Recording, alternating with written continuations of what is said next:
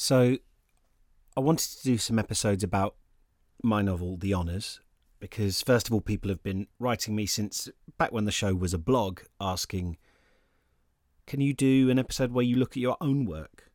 Uh, maybe explain how you wrote it, the process you went through.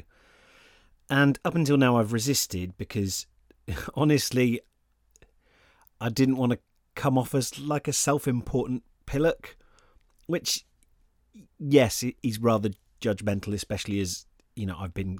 I go on about how it's okay for writers to talk about their own work and we should normalise being happy and proud of our work and, and glad of the work we've done and not feeling like we have to dig our toe into the carpet and go, God, I really shouldn't mention that I've written a book. It, it should be something that we all support in one another. That seems healthy.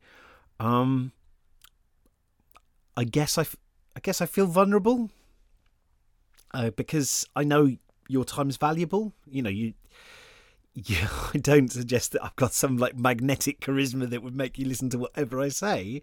And say you listen to this because the content helps you in some way. And I, I don't want to make the mistake of exploiting your goodwill to meet my need for validation, right? By talking about my own work and going, can you just say that my work's good? but I mean, it does. It, I guess it does seem weird not to talk about my own writing at all in a show about writing. It's like I'm eliding it. Uh, it's an area where at least I've got uh, rhetorical authority, right? I can talk about my own work. Um, I'm free to excerpt from it because it's mine. I, I can talk about it and be honest. And um, so, yeah, you know, at least if I talk about my experience rather than just asserting statements about writing, at least, you know, you know that I'm talking from personal experience, from lived experience.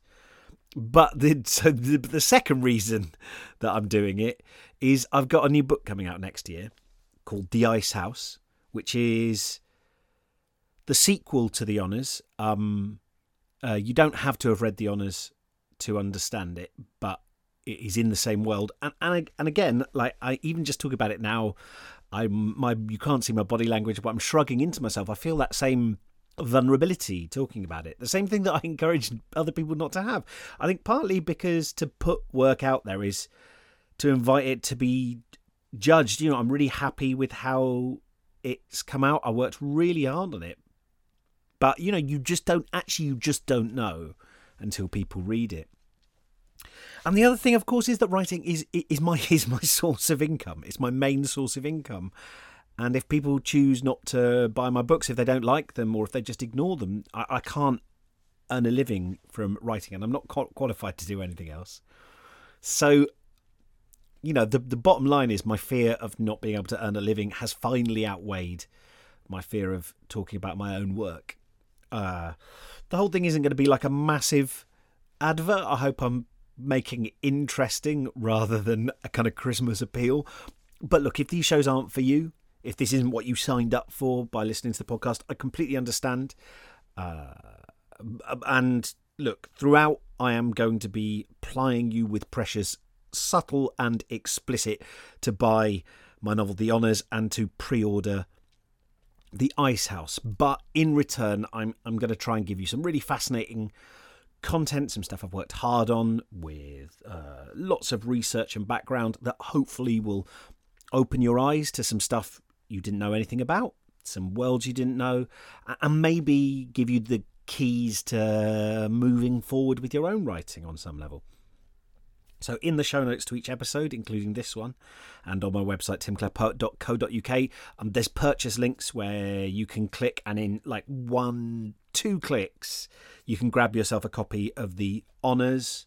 Or if you've already done so, depending on when you're listening to this, you could please consider, you know, ordering a copy as a Christmas gift or otherwise for someone that you love.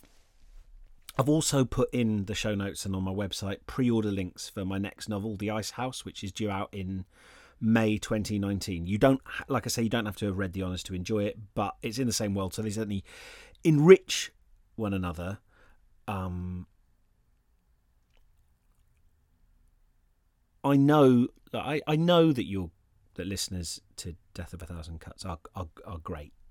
Uh, you're really awesome and a wonder, a really lovely community. And I, I it stuns me actually that all my all my interactions with listeners of this podcast is yeah it's weird. I've been really positive, and um, I'm, I'm very lucky. Uh, and so I don't want to be like a dick and make people feel uncomfortable by talking about my own work or asking um, in a way that might seem manipulative. Like you've been such a support, so I'm asking you, knowing that it's okay if you say no or if you just don't respond.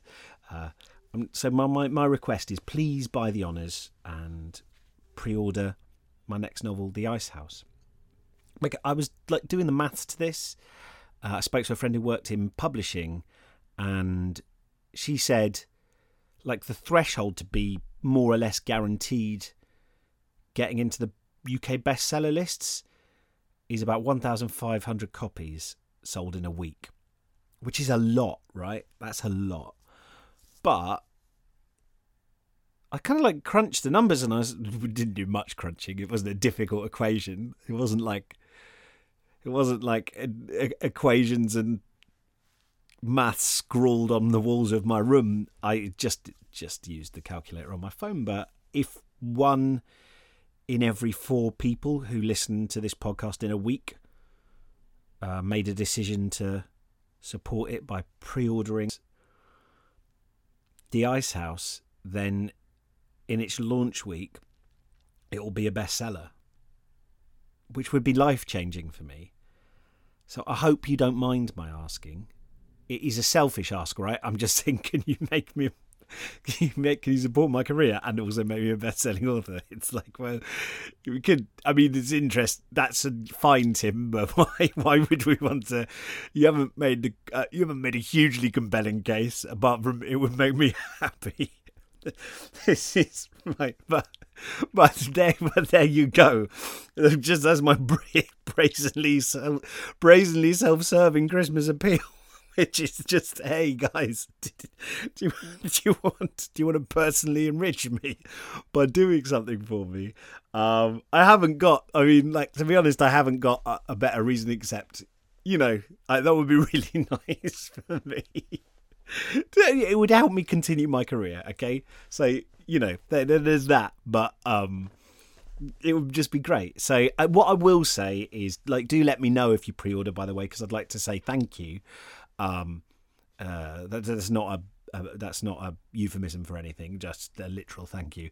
Um, but also, I'll put a link up. I spoke to the like wonderful people at Mr. B's Emporium, who are a an independent bookshop based in Bath. I will say they they do worldwide shipping.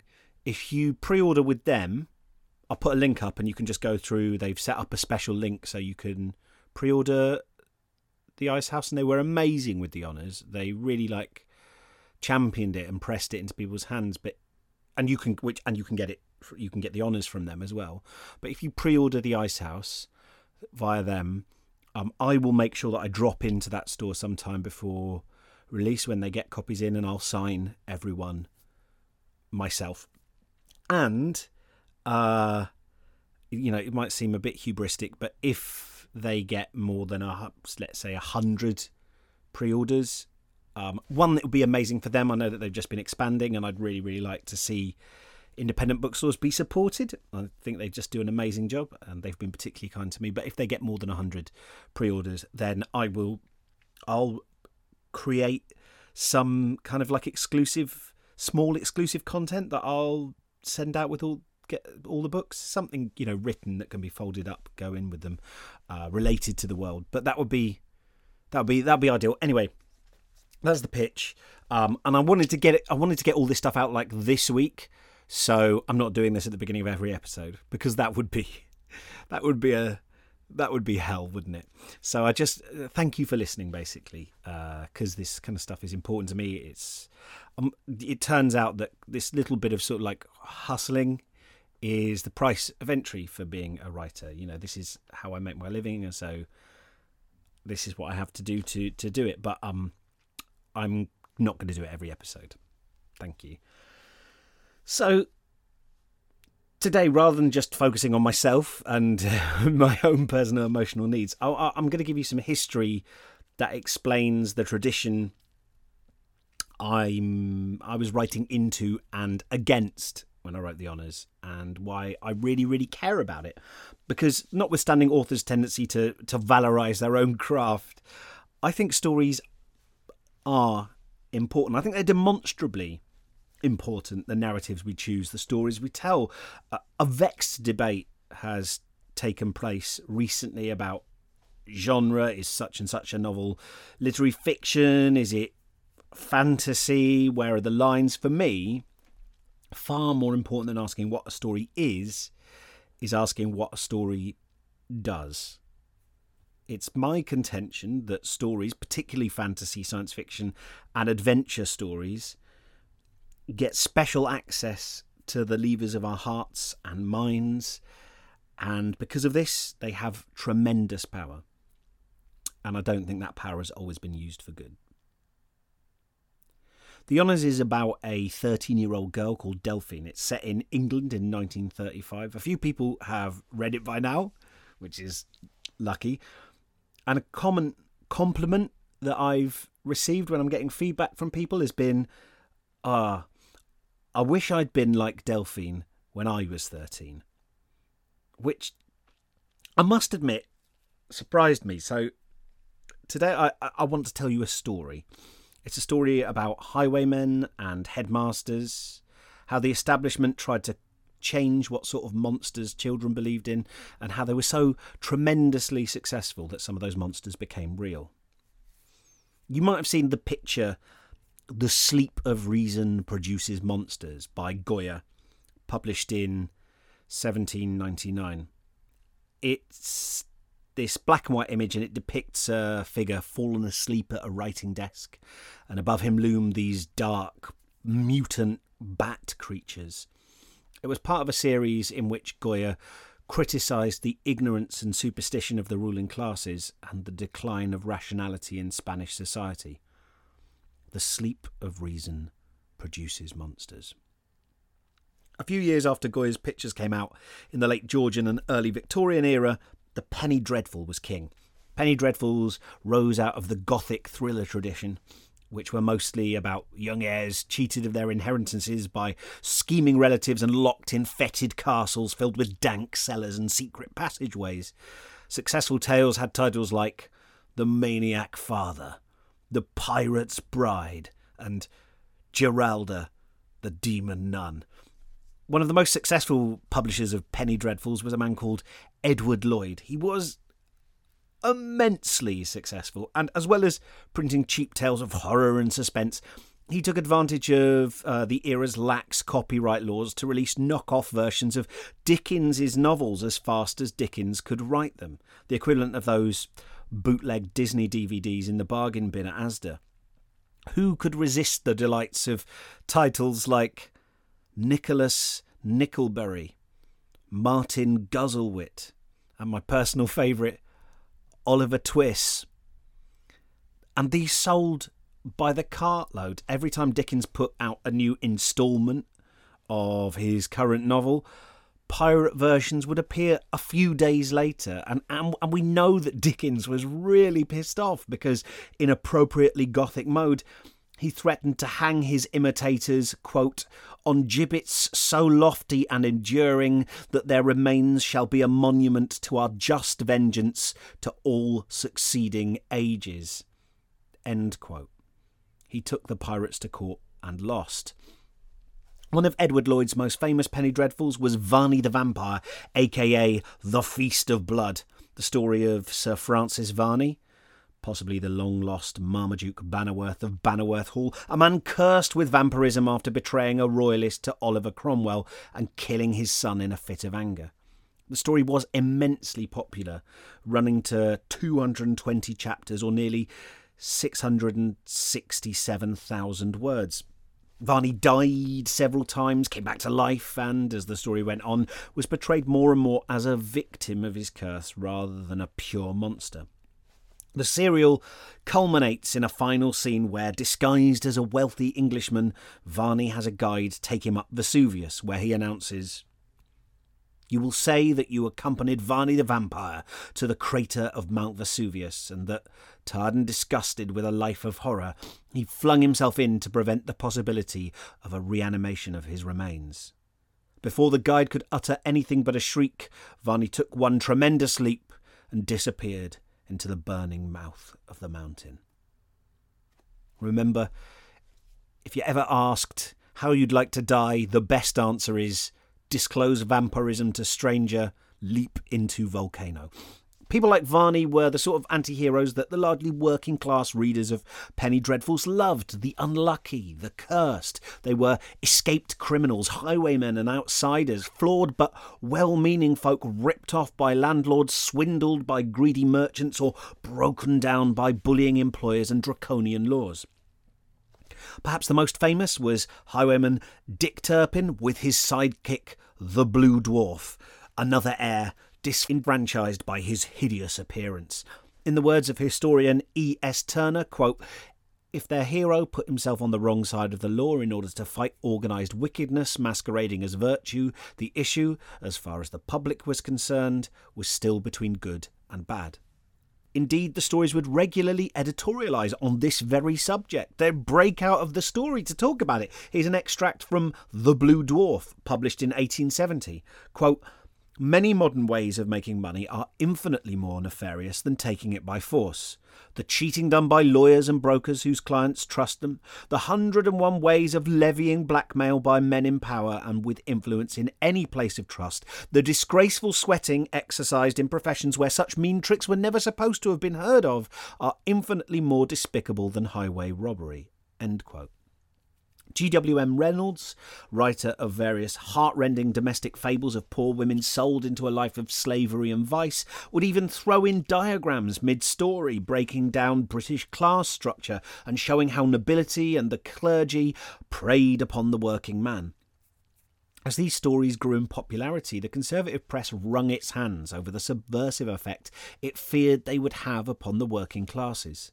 The right wing Quarterly Review complained, quote, in a lane not far from Fleet Street is a complete factory of the literature of rascaldom, a literature which has done much to people our prisons, our reformatories, and our colonies with scapegraces and ne'er do wells. Lawlessness and violence are the subjects of the writer's fondest admiration, and the severer matter is pleasingly seasoned with love scenes of the lushest kind, which are almost as offensive in their way as the performances of certain young lady novelists of higher rank. Something had to be done. These stories were not just being read by the maids, they were being written by them. The establishment fought back. Most successful in the early wave of the conservative backlash in the 1860s and 70s was the character Jack Harkaway, whose adventures followed him from schoolboy to Oxford scholar to world travelling adventurer. He was the quintessential Englishman, insofar as he was a selfish, racist arsehole. In one scene during Jack's school days, he takes exception to a fellow pupil who is a bit foreign looking. Quote, You're not a true Englishman, he said. There's a touch of the tar brush about you which shows you're not a white man. Bear in mind the writers intend us to be rooting for Jack in this scene. He's supposed to be the hero. We're supposed to be wanting him to win. Now listen to how incredibly measured and diplomatic the other boys' responses are. Jack says, quote, There is some of the bandit blood in you. That is my misfortune, not my fault, even if it is true. Fellows like you require to be kept down and have some of the cur knocked out of them. Do you call me that? Yes, a half bred Spanish cur, answered Jack. They fight, and of course Jack soundly thrashes him, but then the foreigner pulls an unsporting move about which the narrator complains, quote, to go behind a man and hit him on the head with a cricket bat, exerting all your strength, was not English. End quote. First of all, yes, it is. I would suggest hitting someone with a cricket bat is more or less the most English way you can assault them, short of flinging tea in their face or running them over with a replacement bus service. Second, don't dish it out if you can't take it. Jack hurls racist abuse at a fellow pupil who resists the bait, then Jack physically attacks him, then he has the gall to be outraged when the fellow retaliates. It's like he's a ghastly avatar for the entire British Empire. Quote, Jack Harkaway had fought a fair fight and won it in a handsome British manner. Why should he be attacked in this disgraceful manner, and by a youth who could only boast of half English blood? And it's this attitude, this genuine aggrieved conviction that the pompous British aggressor is somehow the victim, that informs almost all the work that would follow. Just like the Penny Dreadfuls, Jack's stories were salted with moral pronouncements, but instead of being in favour of freedom and bringing down the corrupt and powerful, they went out to bat for authority and the status quo. In one scene, after he gets punished, we're told, quote, he knew he had been wrong and had sense enough to know that order could not reign in the school if the boys did not obey their masters. End quote. When Jack dreams of running away, the narrator steps in. Quote, Let us not be misunderstood. We are no advocates for running away. Boys who run away from school generally turn out scamps in afterlife. They show an independence of action and a strong self will, in which it is very injurious for the young to indulge. An independence of action and a strong self will. Oh, dear reader, please. Anything but that. But still, surprisingly, working class readers didn't warm to this wealthy racist bully in quite the same way they had to Robin Hood and Dick Turpin. Cometh the hour, cometh the man. Enter Alfred Harmsworth. Alfred C. Harmsworth started out as a young freelance journalist before founding his own press empire, the Amalgamated Press. He was a genuine genius at marketing and coming up with promotions, like a competition where readers could win £2 a week for life by guessing the weight of gold in the vaults at the Bank of England. Later, he would be granted the title Lord Northcliffe. In the 1890s, he launched his first boys' papers, the Halfpenny Marvel and the Halfpenny Wonder. The first edition of the Marvel bore the slogan, quote, no more penny dreadfuls. These healthy stories of mystery, adventure, etc., will kill them. End quote. An editorial made the paper's mission explicit. Quote, the penny dreadful makes thieves of the coming generation and so helps fill our jails. If we can rid the world of even one of these vile publications, our efforts will not have been in vain. Harmsworth believed he could improve the lower classes with sound moral fables starring heroes acceptable to the British establishment. His publications all had brilliantly self important subtitles like comic cuts Amusing without being vulgar. Instead of hunchbacks, pirates, vagabonds, and female horse rustlers, Harmsworth's press offered heroes like Ferrers Lord, inventor and, quote, one of the richest men the world had ever known. Ferrers Lord battled evil Russian plutocrats in his self made submarine. An accompanying editorial boasted, quote, There is no limit to the power of colossal wealth when wealth is linked with brain. End quote. But Harmsworth had other ideals which he wanted to spread to the masses. He was a staunch believer in the military and national service, and, like so many believers in the military and national service, never served a day in his life. His network of boys' papers began running increasingly paranoid, xenophobic stories about imagined invasions of Britain.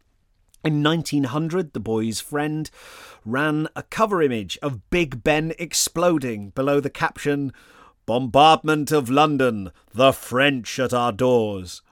The Wonder ran a serial called Britain Invaded, where German troops staged simultaneous dawn landings at Hull, Boston, Cromer, Lowestoft, and Frinton, as you do. Germans occupy all London north of the Thames in the story, led by the diabolical Baron von Kranz, who snatches the keys to the Bank of England.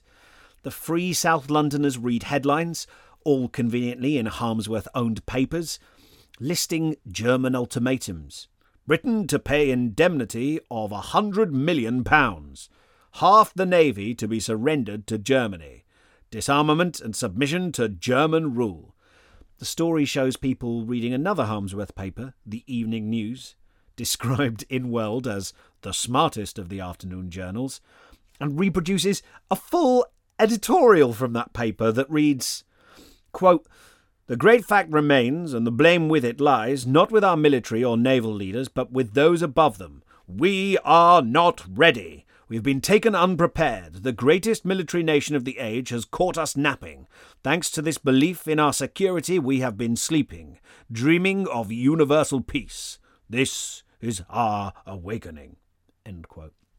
So, to recap, Harmsworth had one of his children's papers, The Wonder, run an imaginary invasion story almost solely to create a fictional world in which he could portray his adult papers saying, Told you so. And this ideological line that we are in danger, that we are loathed round the world by jealous aggressors, and we must wake up, was repeated again and again and again, year after year, in every Harmsworth publication for boys. Harmsworth's Boys Herald, subtitle a healthy paper for manly boys, in 1908 contained an editorial that said, quote, it is no secret that the Britisher is hated abroad. In many countries, a Britisher is not safe from insult or assault. In parts of Germany, to give one example, our countrymen are openly reviled and sneered at. Why? Because of our huge possessions and colonies, because of our prosperity as a nation, because of our enterprise and grit. Foreign nations are jealous of our progress. Foreign spies in Great Britain and our possessions abroad have for years been gathering information with regard to our fortifications and defences, the weak points on our coastline, and a thousand other items invaluable to a power intending one day to strike a blow at us. This fictional mixture of paranoia, racism, and melodrama proved immensely profitable. So profitable, in fact, that Harmsworth decided to transfer it to his most popular adult newspaper, the Daily Mail. I know. Who could have guessed that the Daily Mail was the masterwork of a super rich paranoid racist? In 1906, Harmsworth offered to serialise the work of a part time thriller writer called William Le Queux. The story was called The Invasion of 1910 Le Queux had spent several weeks touring England in a motor car to plot out the most plausible route for a German invasion. He then refined the route with help from Lord Roberts, the field marshal who invented concentration camps during the Second Boer War. Roberts believed national service was essential to maintaining Britain's moral fibre. Over 26,000 women and children died in his camps. When Le Queux showed Harmsworth the proposed route for the invasion, several accounts claim Harmsworth complained that it missed all the major cities where the Daily Mail circulation was the highest. A, quote, crestfallen Le Queux was forced to withdraw it, so the German assault approached from London via Brentwood, Colchester, and Swindon.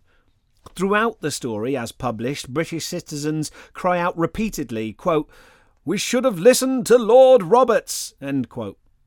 Harmsworth launched Le Queux's story by hiring veterans to wear sandwich boards while dressed in full German uniform and the Prussian spiked helmet or Pickelhaube. After it ran in the Daily Mail, the invasion of 1910 was translated into 27 languages and sold over a million copies. Part of Harmsworth's success in supplanting the penny dreadful was realizing that while the right are crap at creating sympathetic heroes, they are great at inventing terrifying baddies. He printed baseless reports that Germany were building the new dreadnought class of ship faster than England, invited Daily Mail readers to write in with reports of, quote, suspicious foreigners, end quote, which, yeah, is kind of pushing at an open door, right?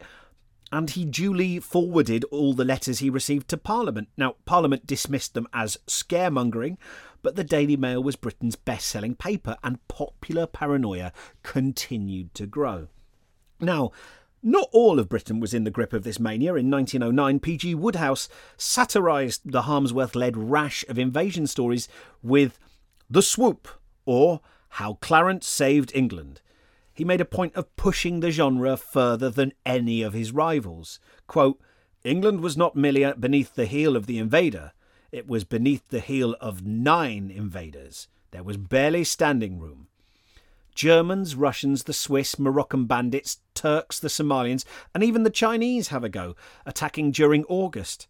The British prove so blase that even when the invasion is full swing, they're just kind of annoyed at all the fuss. Quote, it was inevitable in the height of the silly season that such a topic as the simultaneous invasion of Great Britain by nine foreign powers should be seized upon by the press. The public are much more interested in the cricket, and one newspaper in, billboard in the story reads Surrey doing badly above German army lands in England. But Wodehouse was very much swimming against the tide. In 1910, an American newspaper wrote, quote, it will be a marvel if relations with Germany are not strained until war becomes inevitable as a direct result of the war scare campaign, inaugurated and carried on with the most reckless and maddening ingenuity by the Northcliffe Syndicate of Papers. Indeed, once the conflict had started, the Star wrote, quote, Next to the Kaiser, Lord Northcliffe, that's Alfred Harmsworth, has done more than any living man to bring about the war. I think that's what got to me as I researched all this. I thought how the wide eyed 10 year olds who read William Le serial about the invasion of Britain, who read all those stories in the Harmsworth Boys papers, were, by 1914, turning 18. And they went to war with these romantic images from Harmsworth story papers of lone heroes sailing under the channel with a gigantic mechanical claw and sinking the entire German fleet, of battles that were over in weeks. And they were slaughtered in their hundreds of thousands. The closest war came to Harmsworth was when the Germans killed his gardener. Alfred Harmsworth died in August 1922, and it's around this time that Delphine, the main character of The Honours, is born. She's born into a world where the war is over, but the legacy of Harmsworth's work lives on. By blurring the line between fact and fiction, by bringing children's serials into Britain's most popular newspaper and placing them next to testimonials from decorated military figures, by monetising fear, Harmsworth transformed Britain into a nation of frothing, credulous conspiracy theorists. After his death, his brother continued the amalgamated press with titles like The Champion and The Magnet, in an era where a confluence of record national literacy rates, cheap paper, the wireless, and the growth of cinema made promulgating paranoid right wing fantasies easier and more profitable than ever. From Chinese opium gangs to ancient Hindu death cults, from Bolsheviks subverting the government to cabals of avaricious Jewish financiers fomenting war to line their pockets, the British had become completely unable to distinguish fact from fiction. On October 25th, 1924, four days before the general election, the Daily Mail printed a letter from Grigory Zinoviev, president of the Communist International, ordering the unleashing of class war in Britain and giving instructions for organising ter- terrorist activities. The Mail's headline read, quote, Civil war plot by socialists. Moscow order to our Reds. A great plot discovered yesterday. End quote. An editorial blasted Labour. Quote, now we see why Mr. MacDonald has done obeisance throughout the campaign to the red flag with its association of murder and crime. He is a stalking horse for the Reds. The Conservatives won the election with a comfortable majority. It later transpired the letter was a forgery planted on the Foreign Office by British Intelligence and Conservative Central Office. Meanwhile, William Le Queux by this time was a millionaire, was publishing his autobiography, Things I Know About Kings, Celebrities and Crooks, in which he claimed to have received a secret letter from Rasputin revealing the identity of Jack the Ripper. And to be absolutely clear, in the honours, when we meet Delphine, she believes all of this. You know, when I go into schools now, I teach kids who weren't born when 9 11 happened. For them, it remains this mythic semi real event, this foundational trauma out of which all the chaos of our modern world has sprung. Delphine wasn't even alive for the Great War, but in the book it's 1935 and she has spent her entire life steeped in its legacy and Harmsworth's fevered, paranoid mythology. It's in her comics, it's on the wireless, it's at the pictures. Indeed, if anything, children's story papers in the 30s had got more conservative, harking as they did back to the glory days before the empire began to crumble. She and her family have come to live in this country house, Aldebaran Hall, with various eccentric residents. And in the extract I'm about to read you, she's overheard something, and she's trying to tell her father, who is a veteran of the Great War, like so many men who went to war, it's not clear how much of him came back. She finds him here in this scene, and he's in the old stables, painting. Daddy? He put his palette down and took a tobacco tin from the crate. He began rolling a cigarette. Yes? I need to tell you something. Daddy worked the cigarette paper back and forth between the thumb and fingers of his left hand. Dry paint flaked from his fingernails tell. The first day Mother and I got here, before you arrived, perhaps it was the fumes, but she felt the start of a headache. I was walking around the house. I overheard a conversation. Daddy stuck the cigarette between his incisors like a toothpick. He retrieved a matchbook from his pocket. You've been listening at keyholes again, haven't you? No, I. She was about to fib, but something in his eyes made her reconsider. There was a hole in the wall, the West Wing is full of holes. I never meant to spy. They were talking so loudly. Daddy flipped open the matchbook and tore out a match. Who? I think one of them was Mr. Prop. He dragged the match down the rough strip. It did not light. You shouldn't eavesdrop. We're guests here. Daddy, he said there's going to be a war. Then there probably is. He struck the match and it lit with a noise like someone ripping open a present. His face rippled purple and orange. He made a cave with his hand and brought the flame to the tip of his cigarette. He said they've been taking trips over the channel for secret talks. Who was he saying this to? I. I don't know. An old man. An old man. Daddy blew smoke over his shoulder. Go to the library. You're to spend the afternoon reading silently. But I won't have you slandering our hosts. But he said, You've told me what he said. You're not listening. They. Out. Now. He picked up his palette. Delphine took a deep breath, bunched her fists. Daddy, I think the Bolsheviks are plotting to kill me. Daddy leant back on the stool. His shoulders began to shake. The tremors moved to his arms and head, and it was only when he opened his mouth that she realised he was laughing. He took a pull on his cigarette and swung round to face her. Oh, Delphi. His painting hand settled on her shoulder. Gauze crackled as it gripped. One whiff of a foreign accent, and you think you're Richard Hannay. Richard Hannay is the protagonist of The 39 Steps, a thriller where an ordinary man uncovers a spy ring in Great Britain and foils an invasion just days before the outbreak of the First World War. The author, John Buchan, wrote four more Hannay novels after the 39 Steps, and they get increasingly xenophobic and paranoid, culminating in the final Hannay adventure, published in 1935, a last blast against the complacency of British pacifism called The Island of Sheep.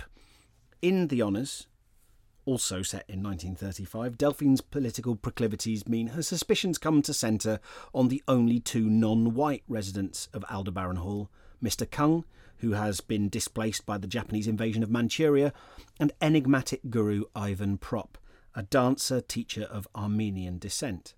Here's a scene where Delphine encounters Prop and the hall's resident physician, Dr. Lansley.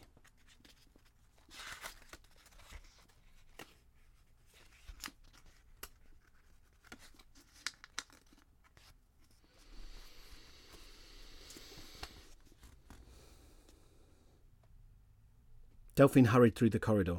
She was hungry. She thought about the siege of Antioch, where the crusaders were starving to death and plundering villages for food and deserting, and some of them began hallucinating from hunger and having visions of God.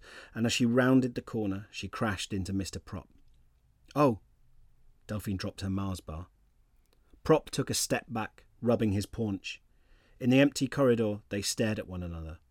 His big grey eyes did not blink. His mouth was half disguised behind his drooping white moustache. Sorry, said Delphine. With a grunt, he began to sink. His smooth scalp tilted towards her, and one pinstriped leg bent until his knee was almost touching the floor. Ivan? Dr. Lansley was coming up the corridor.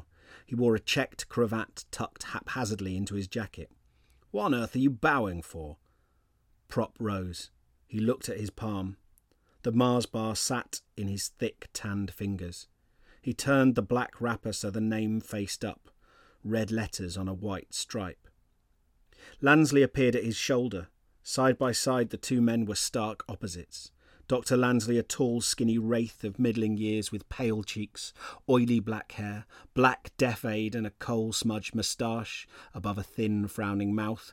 Mr. Prop, a plump, short figure, old but hearty, round faced with a shaven head a brownish complexion, and a lush, bone coloured moustache that framed a full lipped smile. In Lansley's severe, haughty demeanour, Delphine saw an unbroken lineage all the way back to the Norman conquerors, but Prop contained a little of everything Egyptian skin, a broad Siberian nose, and eyes tinged with dry Asiatic glamour. In his patient, canny composure, he could have been Jew or Norseman or ancient Tibetan hermit. Lansley was old England, but Prop was the world. Prop uncurled his fingers. He held out the Mars bar. She reached for it, half expecting his hand to snap shut. God of War, he said. So, what's Delphine's solution to all this fear, this threat? Well, the same as Britain's was in 1910 and 1935 frantic rearmament.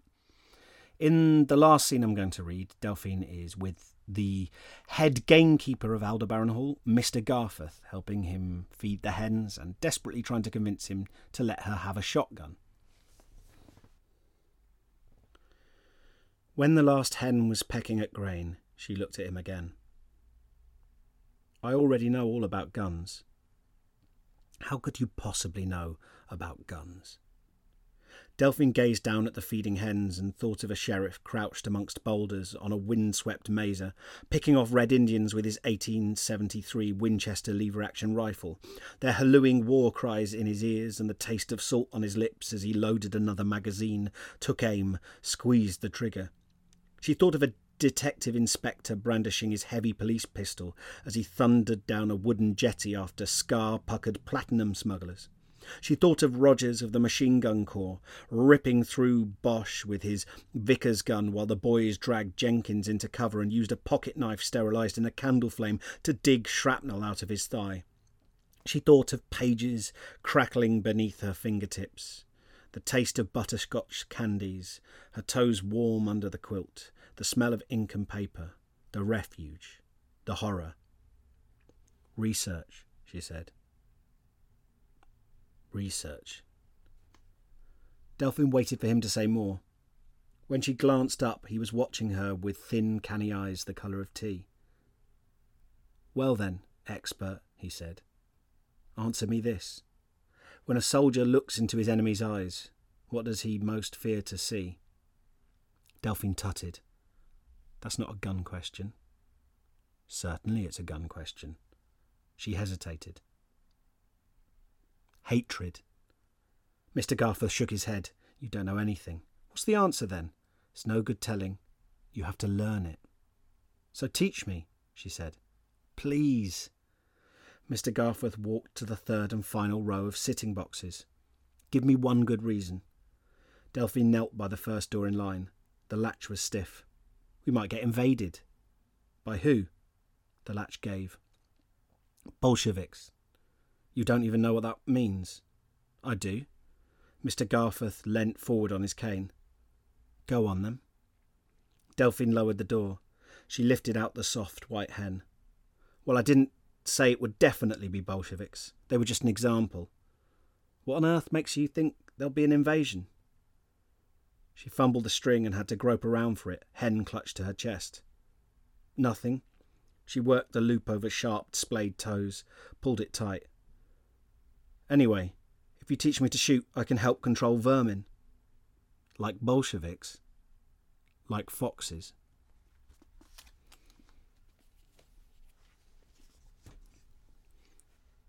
So, to return to what I said right at the beginning, remember that? About how people who've enjoyed the book have said they wish they'd been more like Delphine. Why is that? That is, if we discount the possibility that they're saying, Wow, Tim, I wish I'd been more of a paranoid racist gun fanatic. Well, I do think Delphine has some good qualities. She's brave. She's smart. She's persistent. She's loyal. She has some fantasies of glory, but mostly she's motivated by protecting her family and keeping the country safe. And, you know, if you're anything like me, bearded Capricorn, enjoys long walks. Actually, I don't enjoy long walks, I enjoy long sits.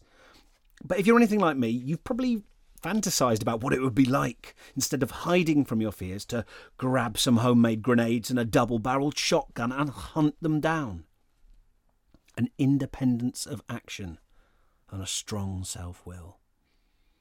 In lots of ways, for me at least, Delphine is England in the 1930s. This weird pathological brew born out of trauma and fear and, and a genuine desire to protect. And, like England in 1910, like England in 1935, the worst of those fears may be about to come true.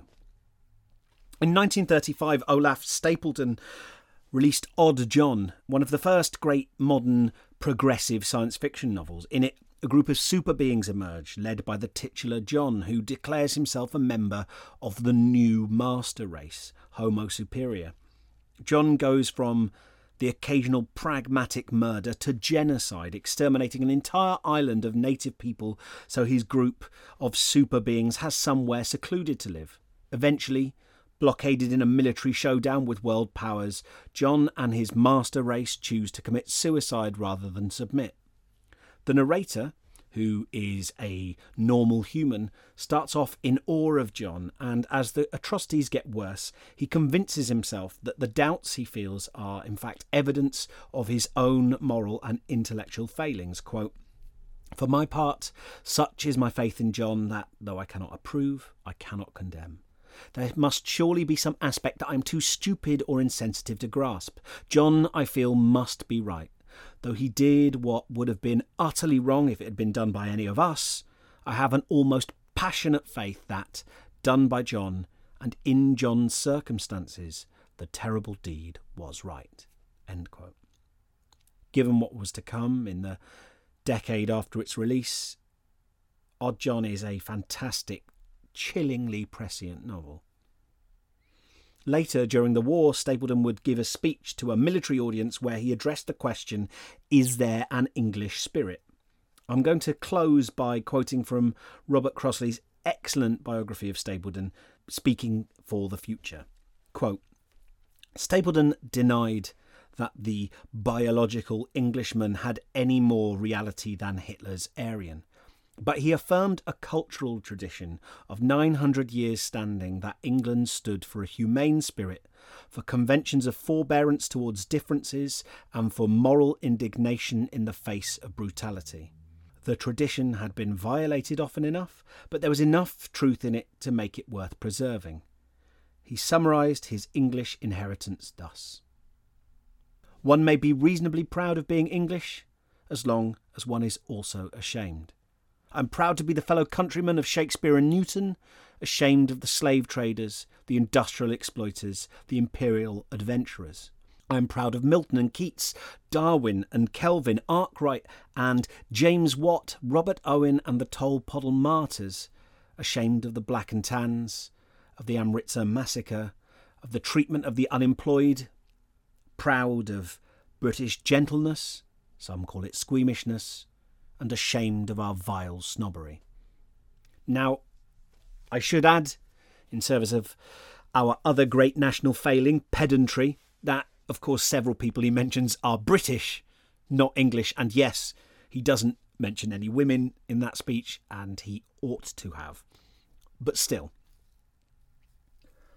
I hope if you choose to read the honours, you get to feel that conflict he's talking about viscerally.